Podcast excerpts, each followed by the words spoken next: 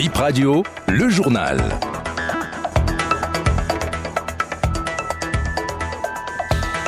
Vous êtes sur Bip Radio et c'est le journal de la deuxième heure sur cette tranche matinale. Voici les titres.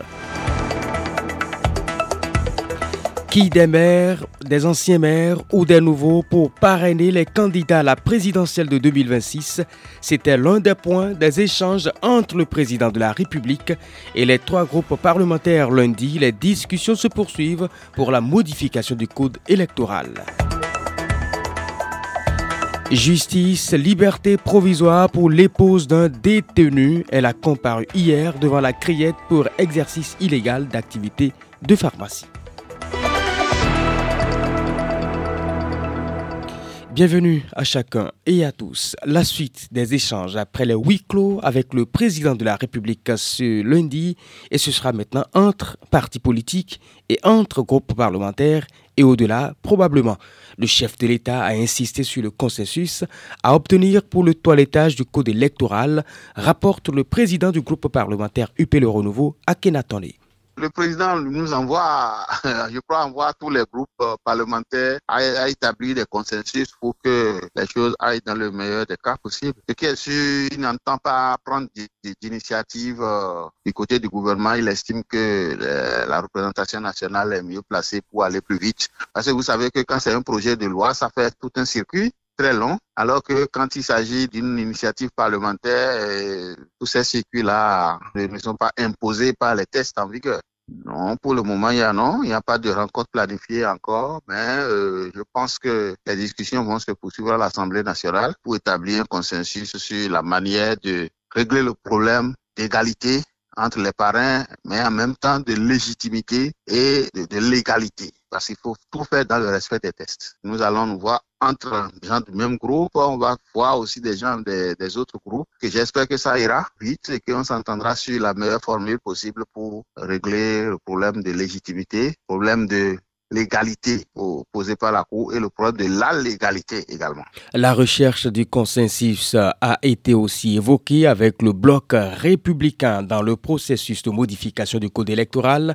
Les députés pourraient être amenés à réviser la Constitution, explique Abdoulaye Gounou, mais ce sera pour harmoniser les dispositions liées aux dates des élections, pas plus, confie-t-il.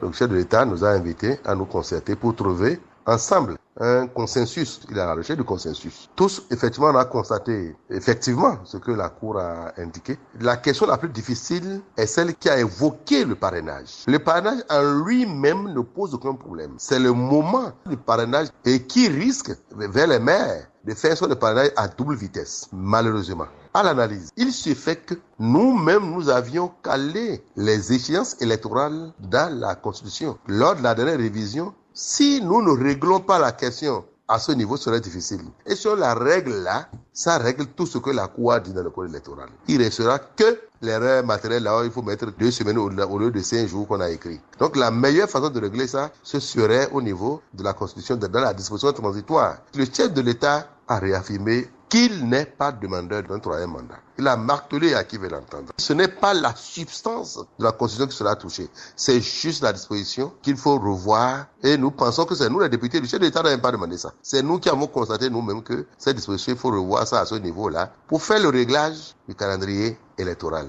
Donc la réflexion sera engagée à notre niveau pour voir c'est quoi les meilleures dates à indiquer. Les députés du parti de l'opposition, les démocrates, ont animé un point de presse quelques heures après leur entrevue avec le chef de l'État. Patrice Talon leur a réaffirmé sa volonté de ne pas briguer un troisième mandat. Les députés, euh, les démocrates donc, ont été consultés sur les points qu'ils souhaitaient modifier dans le code électoral. Nouré Nouachade, président du groupe parlementaire Les démocrates. Il veut tout faire dans la concertation. C'est pourquoi il souhaite que le parti Les démocrates fasse ses propositions. Et quand le président de la République nous a donné la parole, nous avons marqué notre accord avec lui en ce qui concerne le consensus nationale. Un code électoral n'est pas seulement la question des partis qui sont représentés à l'Assemblée nationale. On ne peut pas rester dans les quatre murs de l'Assemblée nationale et reviser un code électoral. Donc nous sommes d'accord avec le président de la République pour une concertation nationale en vue de la révision du code électoral. Par rapport à la révision du code électoral, aux deux positions affichées par le chef de l'État, nous avons informé le chef de l'État que comme nous n'avons pas au départ l'ordre du jour de façon officielle et claire, le parti n'a pas pu se réunir pour prendre une décision. Par conséquent, nous, en tant que députés, on n'est pas en mesure de donner une position par rapport aux deux propositions que le président a évoquées. On fait le point de quelques infos justice avec Gilles Thiagnon. Premier dossier, une femme prise au piège dans une affaire montée par son mari en prison. Une dame apporte la nourriture à son mari en prison et se fait arrêter pour exercice illégal en pharmacie. En lieu place de la nourriture qu'elle transportait, les gardes pénitentiaires découvrent des boîtes de tramadol. Lors de son procès à la criette ce lundi, la femme explique qu'elle ignorait le contenu du colis. Ce jour-là, sur instruction de son mari, elle a récupéré le supposé repas auprès de quelqu'un afin de le remettre au code de tenue de son époux. Lors des débats, le mari reconnaît que sa femme n'était pas au courant de ce stratagème pour faire introduire dans leur cellule quantité importante de tramadol. Le ministère public a requis une mise en liberté provisoire pour la femme. Le juge accepte la libération provisoire de la dame. Les deux autres accusés retournent en prison. Le dossier est renvoyé au 25 mars. 10 ans de prison, dont 5 fermes pour un comptable du Conseil national des chargeurs du Bénin. Il est également condamné à payer 12 millions pour amende et préjudice. C'est l'un des dossiers au rôle de la session criminelle de la Criette hier lundi. Le préjudice est évalué à plus de 11 millions de francs CFA dans cette affaire de détournement de deniers publics. Les faits remontent à 2019 où des manquants ont été constatés. Le poteau rose est découvert après un contrôle d'audit. L'accusé a nié les faits. Le ministère public a requis 10 ans de dont 5 fermes, 10 millions d'amendes et le paiement de plus de 11 millions. Le juge l'a condamné à la peine requise par le ministère public. Le prévenu est en prison depuis 2019.